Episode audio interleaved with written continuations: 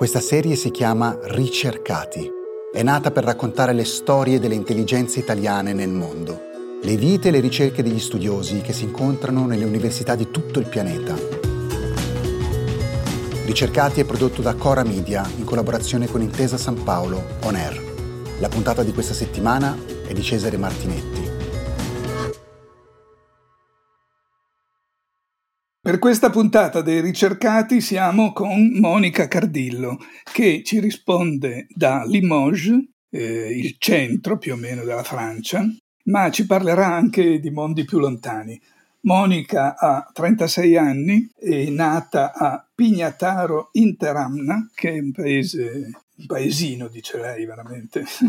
vicino a Cassino, in provincia di Frosinone ha studiato a Cassino, ha studiato a Trento, è un percorso che lei ci racconterà, ma ha un eh, racconto di una ricerca, di, di uno studio che, che abbiamo trovato molto originale. Monica è una giurista e si è occupata in particolare dei rapporti giuridici a proposito delle acque in Africa e nel mondo coloniale o ex coloniale francese. Perché questo interesse questa curiosità per un aspetto così, così singolare mh, degli studi possibili?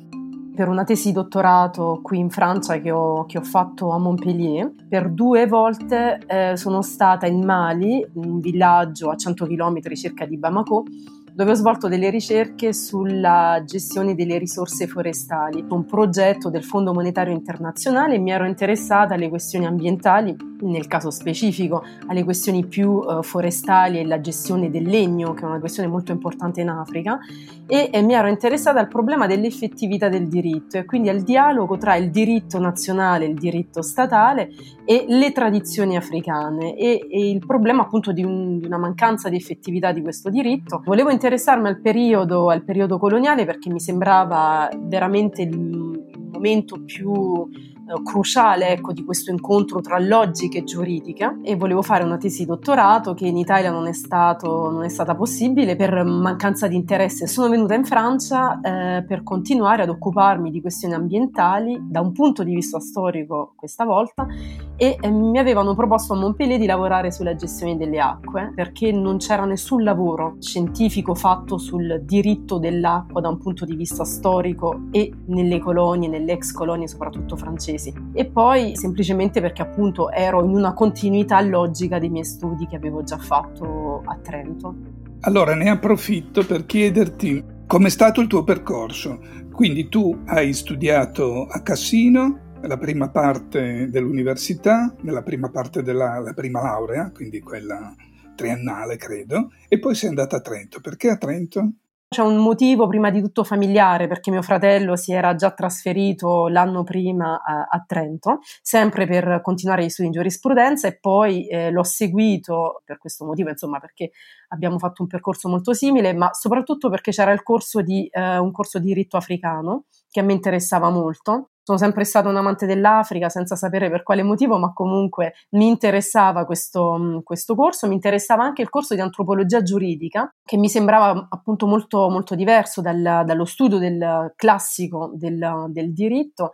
e mi interessava appunto ecco, eh, studiare altri sistemi giuridici, eh, studiare i concetti come pluralismo giuridico, pluralismo normativo, eccetera. Per cui sono andata a Trento essenzialmente per eh, essere con mio fratello, ma soprattutto anche per, per, questi studi particolari e questo percorso transnazionale che offre la facoltà di giurisprudenza di Trento.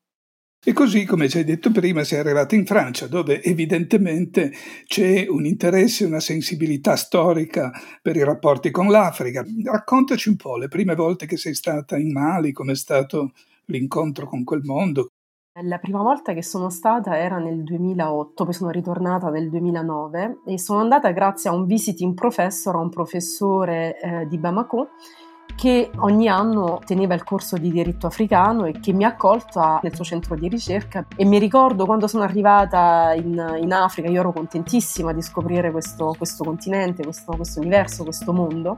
e mi ricordo quando sono arrivata la prima domanda che mi sono fatta dov'è il diritto? Che cos'è il diritto, come si esprime il diritto, perché appunto il diritto, come lo avevo imparato io in facoltà, eh, era totalmente diverso appunto da quello, sul, da quello che vedevo e che percepivo anche in, in, Mali. Mi sono interrogata subito, da subito, sull'effettività, sulla forza di questo diritto. I primi rapporti con l'Africa sono stati, non voglio utilizzare il termine spaventoso perché è un po', è un po troppo, ma dal punto di vista anche delle relazioni che c'erano tra eh, l'Italia e, e, i paesi dell'Africa, è vero che c'era meno contatto di quello che poi ho potuto trovare qui in Francia, dal punto di vista anche della composizione sociale, dal punto di vista dei rapporti sociali, eccetera mi ha fatto riflettere sulla, sulla società, sul diritto, sulle, differen- sulle diverse dinamiche ecco, che compongono la società africana. Tra l'altro il visiting professor che mi aveva accolto all'epoca è l'attuale ministro dell'insegnamento e del, dell'istruzione in, in Mali, eh, il professor Amadou Keita,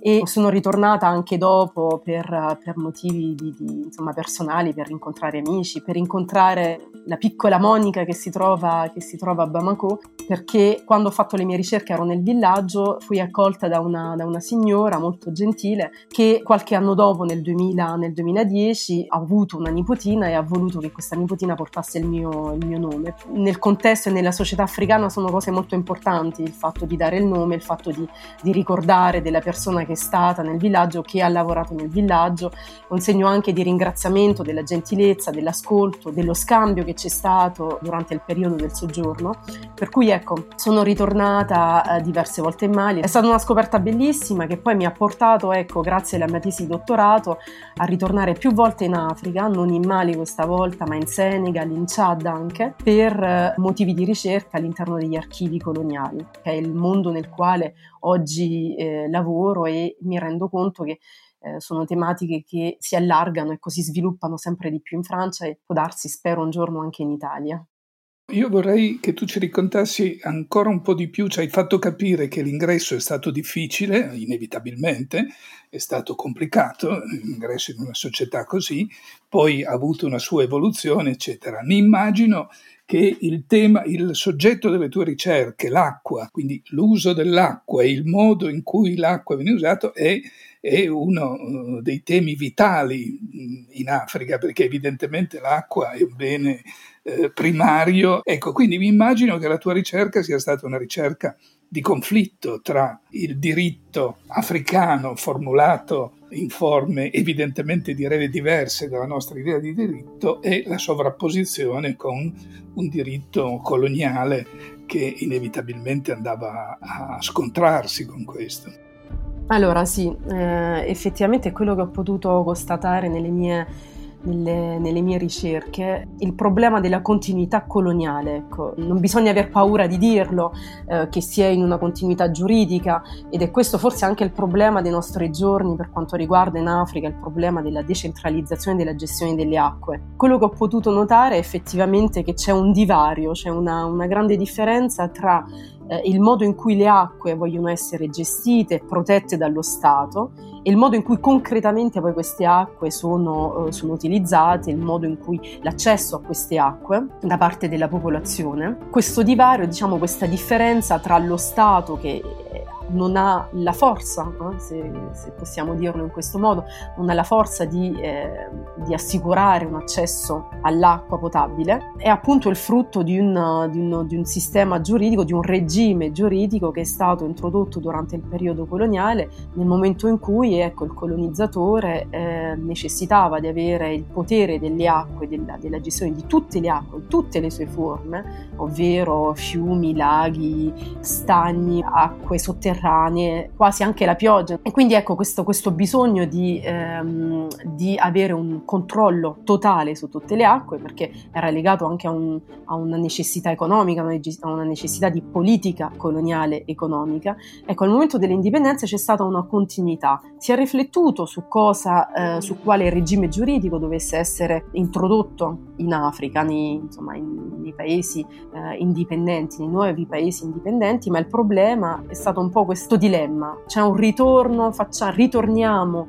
piuttosto al, ehm, al, periodo precoloniale, ritorniamo a una, una, specie di frammentazione anche di consuetudini, tradizioni locali, oppure ecco, manteniamo eh, un regime un po' più uniforme che è stato introdotto dal colonizzatore. E quindi c'è, questa, c'è, stata questa continuità perché la scelta è stata soprattutto la seconda da parte dei paesi africani, ma questa scelta continua a creare conflitti oggi in Africa, conflitti che sono anche mortali, se pensiamo al Senegal, se pensiamo al fiume Senegal, se pensiamo al lago Chad. Ebbene ci sono conflitti tra coltivatori, ci sono conflitti tra pescatori, chi ha il diritto a pescare, chi ha il diritto a pescare in quella zona del fiume, chi ha il diritto a coltivare in quelle zone eh, bagnate dal fiume, chi è proprietario, una questione della proprietà. Quindi sono tutte questioni che restano ancora oggi molto, eh, molto attive in Africa, eh, che sono oggetto di, ehm,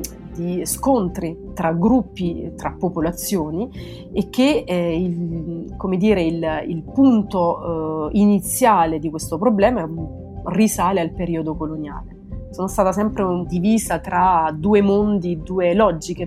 A me piace chiamare logiche giuridiche, perché quando si parla, quando parlo anche di diritto consuetudinario, di diritto tradizionale o di tradizioni africane, come, come lo si vuole intendere, molto spesso tanti parlano di... Eh, eh, come dire, di cultura o allora di um, tradizioni che hanno un contenuto culturale. Per me invece hanno un contenuto giuridico. Eh, l'ho visto per quanto, riguarda la, per quanto riguarda la pesca, ecco, uno dei diversi usi che si può fare dell'acqua. Mi sono resa conto che soprattutto in Senegal, eh, dove ho lavorato in maniera un po' più eh, attenta e concentrandomi su una zona del fiume Senegal, eh, mi sono resa conto che si tratta di un vero e proprio diritto codificato, non nel senso scritto, ma di un diritto molto complesso il cui anche accesso alla conoscenza di questo diritto è molto difficile perché ciò richiede una conoscenza linguistica, ciò richiede anche una certa fiducia che deve instaurarsi con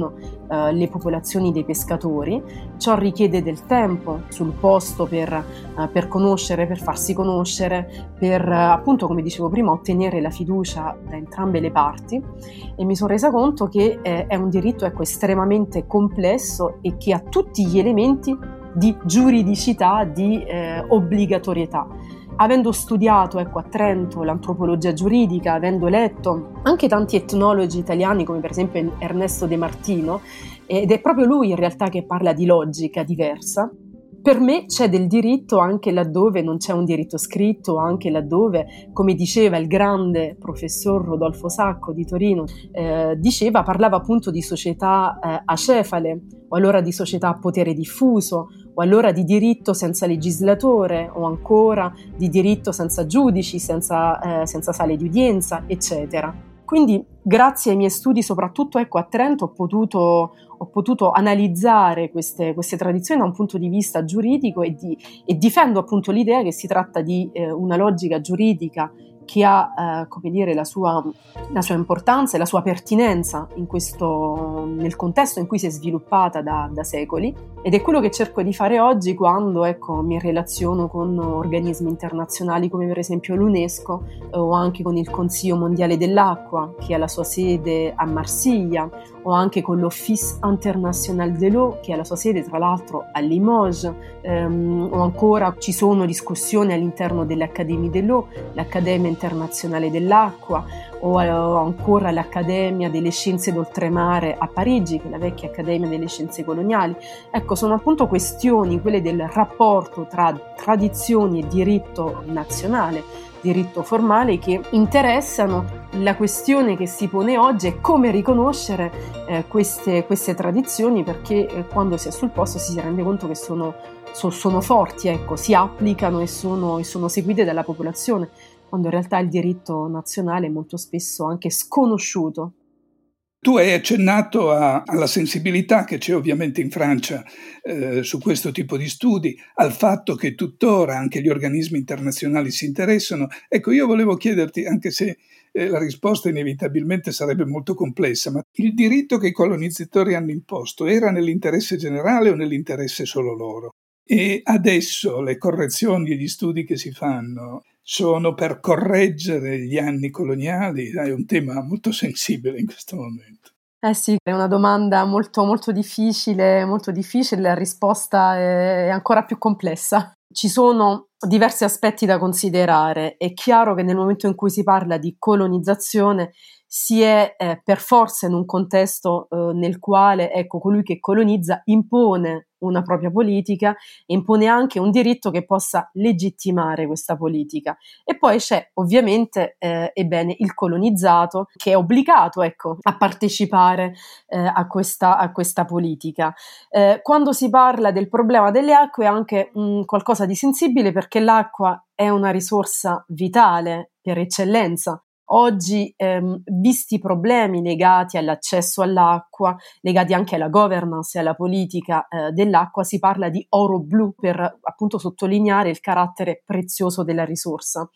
E ehm, durante i miei, i miei studi, durante le mie ricerche, che sono ovviamente ancora attuali, l'amministrazione coloniale si è trovata in una situazione di, di dover controllare le acque per rispondere ad un bisogno economico e politico che era sostanzialmente quello di eh, valorizzare le terre, per cui l'acqua è necessaria, ma al tempo stesso, avendo bisogno di manodopera, eh, avendo una popolazione eh, composta da non soltanto popoli locali autoctoni, ha avuto la necessità di assicurare anche l'accesso all'acqua, ma anche da un doppio punto di vista, dal punto di vista degli esseri umani e dal punto di vista de- de- de- degli animali l'amministrazione coloniale ecco, ha avuto da un punto di vista si è appropriata della risorsa per poterla gestire e come meglio ciò potesse rispondere ad una politica coloniale, ma al tempo stesso ha, dovuto assicurare un accesso all'acqua. Molto spesso sono stati realizzati dei pozzi, per esempio, e soprattutto nella zona saheliana, che però hanno avuto una durata molto breve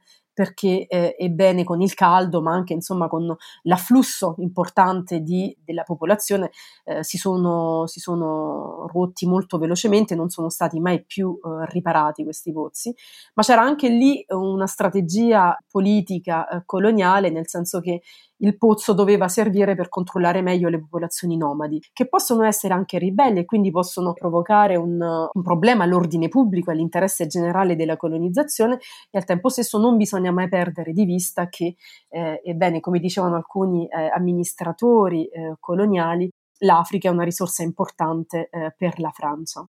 Ecco, in questi anni tu hai detto che sei arrivata per la prima volta nel 2008, quindi hai uno sguardo personale, un rapporto di esperienza personale che ormai è quasi una quindicina d'anni. In questi anni hai visto cambiare la sensibilità e il modo di rapporti tra ex colonizzatori ed ex colonizzati, diciamo così. Sì, effettivamente ho visto, ho visto, dei cambiamenti, se pensiamo al Mali conosciamo tutti la, la situazione di, di, questo paese, il modo in cui anche c'è una volontà del, del, popolo maliano stesso di gestirsi, se possiamo dirlo in questo modo, ma la differenza la noto soprattutto nella, dal punto di vista della ricerca. Ecco. Ho molti colleghi che studiano qui in Francia o che magari ecco, fanno del, dei dottorati di ricerca in cotutela eh, tra, eh, non so, il Senegal per esempio la Francia o anche il Mali o il Benin per esempio, il Burkina Faso eccetera e che poi hanno questa volontà di ritornare nella, nella, nel loro paese e di sviluppare appunto di continuare a, um, a sviluppare eh, le loro tematiche di ricerca e di insegnare nei, nei loro paesi. Ecco, ho l'impressione che è un cambiamento a cui assisto negli ultimi 5-6 anni eh, confrontandomi con i miei coetanei. Sarà forse che appunto siamo un po' tutti, viviamo tutti un po' le stesse, le stesse situazioni, per cui ho una sensibilità più maggiore rispetto, rispetto alla questione che non avevo magari 15 anni fa quando sono andata le prime volte in Africa come semplice studentessa. Lavoro molto con colleghi di Dakar o anche San Louis eh, del Senegal. Lavoriamo molto sulla metodologia, come appunto analizzare anche l'archivio coloniale. Nel 2016, penso 2018, comunque qualche anno fa c'è stata la pubblicazione di un libro di uno storico eh, che ha sollevato molti, molte discussioni per il contenuto che aveva questo libro. Questo libro portava sui rapporti tra uomo e donna nell'ambito, nel contesto coloniale, rapporti di genere, eccetera. E eh, l'autore eh, aveva inserito nel libro anche delle immagini, delle immagini di archivio e delle, delle fotografie Ebbene, questo libro eh, ha suscitato dei dibattiti soprattutto dai media, che appunto si sono accaparrati della questione e che ne hanno fatto quasi una questione eh, di critica alla ricerca. E l'archivio coloniale da questo, da questo momento è stato criticato, nel senso eh, chi lavora appunto negli archivi coloniali, eh, ebbene, appoggia, sostiene in qualche modo la politica coloniale, quando in realtà con i miei coetanei eh, africani ci rendiamo conto che non è così, è proprio lo studio dell'archivio coloniale che permette di restituire in un certo modo la voce a tutti i personaggi, a tutti gli attori di questo periodo storico. E per me è fondamentale perché permette anche di capire delle dinamiche attuali che sono state trasformate, deformate dal periodo della decolonizzazione, dal periodo della cooperazione internazionale, insomma da tutte queste fasi che si sono succedute più o meno dagli anni 60 fino agli anni, fino ad oggi in realtà. Per cui ehm, noi veramente cerchiamo di, eh, ecco, di, sviluppare uno studio che possa in un certo modo anche riconciliare i popoli eh, e riconciliarsi anche con il passato. È fondamentale perché oggi ci rendiamo conto anche che c'è un problema anche di identità a chi appartengo, qual è la mia storia e come anche leggere, e guardare, analizzare questa storia. Per cui sì, effettivamente ci sono, noto dei, dei, dei, dei cambiamenti anche nel modo in cui ci relazioniamo, nel modo in cui eh, i dibattiti hanno luogo, eccetera questioni interessantissime che eh, varrebbe la spesa approfondire ancora, ma intanto in questa serie dei ricercati noi sentiamo ricercatori italiani che lavorano in giro per il mondo su,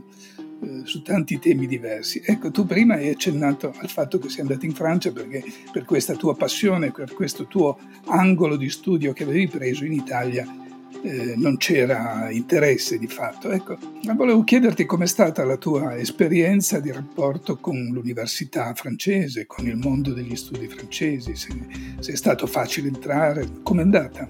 Allora, anche questa è una bella domanda perché ho sofferto e ho sofferto molto. Eh, ho sofferto molto innanzitutto per il fatto di dover lasciare il mio paese. Io volevo fare una tesi dottorato in Italia e sarei rimasta ecco volentieri in Italia, anche se ho una propensione per l'internazionale e per mondo, per un mondo un po' più aperto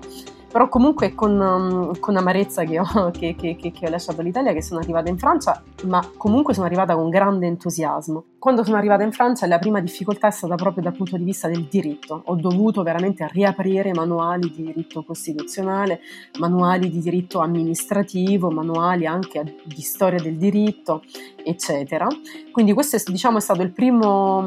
il primo ostacolo, il, il primo elemento ecco, che mi ha molto destabilizzata perché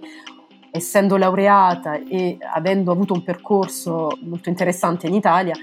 eh, non mi sentivo all'altezza dei miei coetanei, dei dottorandi in Francia, per cui mh, è stato molto difficile accettarlo da un punto di vista psicologico e poi anche lo sforzo di recuperare ecco, determinate nozioni giuridiche. Comunque l'ho fatto e il secondo problema che ho avuto è che sono venuta in Francia senza nessuna borsa, per cui è stato molto difficile anche ecco, affrontare la vita eh, la vita personale e gli studi in Francia, perché la Francia, ecco, soprattutto Montpellier, è una città molto cara e le ricerche che facevo mi obbligavano a degli spostamenti negli archivi, a dei viaggi ecco, di ricerca. Per cui anche questo è stato molto difficile, però comunque l'università e la facoltà dove ero mi ha permesso l'accesso a degli insegnamenti eh, o anche eh, all'insegnamento dell'italiano, per esempio. Ho per 3-4 anni ho avuto il corso di lingua giuridica italiana, per cui ciò mi ha permesso ecco, di avere un, un lavoro e all'interno dell'università. Un altro problema che ho, che ho incontrato e che, di, cui ho, di, cui ho, sofferto è il, è il metodo il metodo, il metodo di studio, il metodo soprattutto di redazione di una tesi, eh, che è molto diversa dal metodo italiano e che per me non è stato facile all'inizio. Tra l'altro, quando sono arrivata eh, in Francia ero, ho iniziato una tesi di dottorato in cotutela con Macerata. Quindi ho fatto i primi tre anni, eh, ho cercato di mantenere un legame con l'Italia tramite una, una convenzione di cotutela, ma purtroppo non è andata a buon fine perché i tempi della ricerca sono diversi, per esempio. In Francia, quando si fa una tesi in storia del diritto, eh, ebbene una tesi dura 5, 6, 7 anni, ha una durata molto più lunga di una tesi di ricerca in storia del diritto in Italia che dura 3, massimo 4 anni. In Italia c'è più libertà nella riflessione, nella riproduzione, nella restituzione dell'analisi scientifica. Invece in Francia c'è appunto un metodo che si insegna, che tra l'altro oggi insegno agli studenti, perché eh, nella mia qualità di professore associato insegno agli studenti, è un metodo che necessita una divisione della, della, della riflessione in due parti, in due grandi idee per cui c'è sempre poi questa divisione in sottoparti, in due sottoparti, due sottoparti, eccetera. Per cui ecco, queste sono state le grandi, le grandi difficoltà eh, nell'ingresso del mondo della ricerca universitaria in Francia per quanto riguarda mia, il mio ambito, la storia del diritto. E poi ovviamente l'accesso anche al, all'insegnamento, ai concorsi pubblici. Questo è un secondo, un secondo punto molto, molto, importante perché siamo tanti dottori, siamo tanti, c'è una competizione molto alta. Ho sentito spesso ecco, riflessioni del genere che sono italiana, quindi sono straniera. Eh, quindi queste sono cose ecco, appunto, con, cui ho dovuto, con cui ho dovuto lottare e che ho dovuto, ho dovuto affrontare, ho dovuto ecco, anche mh, come dire, metabolizzare però eh, ciò non toglie che ho vinto un concorso pubblico e che oggi sono contenta di essere, di essere maître de conférence, professore associato, um, ma il percorso è stato, ecco, è stato un vero percorso, un percorso duro, di cui sono, di cui sono anche sono, sono molto fiera, è stato difficile. Ecco, tu Monica sei anche molto attiva in una società, in un'associazione di ricercatori italiani in Francia. Ti voglio chiedere a questo punto un po' com'è lo spirito eh, generale dei ricercatori in Francia. Allora sì, è vero, sono, sono, molto attiva all'interno di questa rete dei ricercatori italiani in Francia, che è un'associazione, appunto come dicevi, dell'ambasciata italiana a Parigi. Allora, lo spirito generale ho l'impressione che c'è sempre un po' una sorta di malinconia del proprio paese. Si porta l'Italia con sé ovunque si va e, e c'è sempre questa nostalgia che ci accompagna e che per quanto mi riguarda, ma ho l'impressione che sia un po' generale, ecco, è un elemento che è diventato naturale del nostro quotidiano. Ecco. Sono in Francia, ma eh, molto spesso la mia testa e i miei pensieri ecco, viaggiano nelle, nelle, mie terre. Ma ecco, sì, man- in maniera generale eh, io riterrei appunto questo, questo, questo, questo, sentimento un po' di malinconia, però ecco c'è una, c'è una certa mh, gioia e siamo fieri ecco, di essere nel mondo professionale. Eh, quello che facciamo è che mh, cerchiamo di, di, mantenere il legame appunto con le istituzioni italiane in Francia ma anche con l'Italia stessa, per cui cerchiamo sempre come meglio possiamo ecco, di, di organizzare degli eventi oppure di accogliere nuovi italiani che arrivano, che arrivano in Francia per fare in modo che non ci sia questo squilibrio un po' psicologico che può crearsi quando, quando si lascia il, il, proprio paese. E la cosa che mi piace è che c'è molta unione ecco, tra noi italiani ed è qualcosa che sinceramente mi mancava perché mi sono resa conto che avevo bisogno ecco, di confrontarmi e di essere nella comunità dei ricercatori italiani, per cui, per cui anche questa è una bella, una bella esperienza. Bene, ne sentiremo presto degli altri e così potremo confrontare le varie esperienze. Ricercati, storie dei cervelli italiani nel mondo è un podcast di Silvia Bencibelli, Mario Calabresi, Paolo Giordano, Cesare Martinetti e Francesca Milano. Prodotto da Cora Media e realizzato in collaborazione con Intesa San Paolo On Air. La cura editoriale è di Francesca Milano. Il coordinamento è di Cesare Martinetti. La producer è Monica De Benedictis. Il sound designer è Daniele Marinello.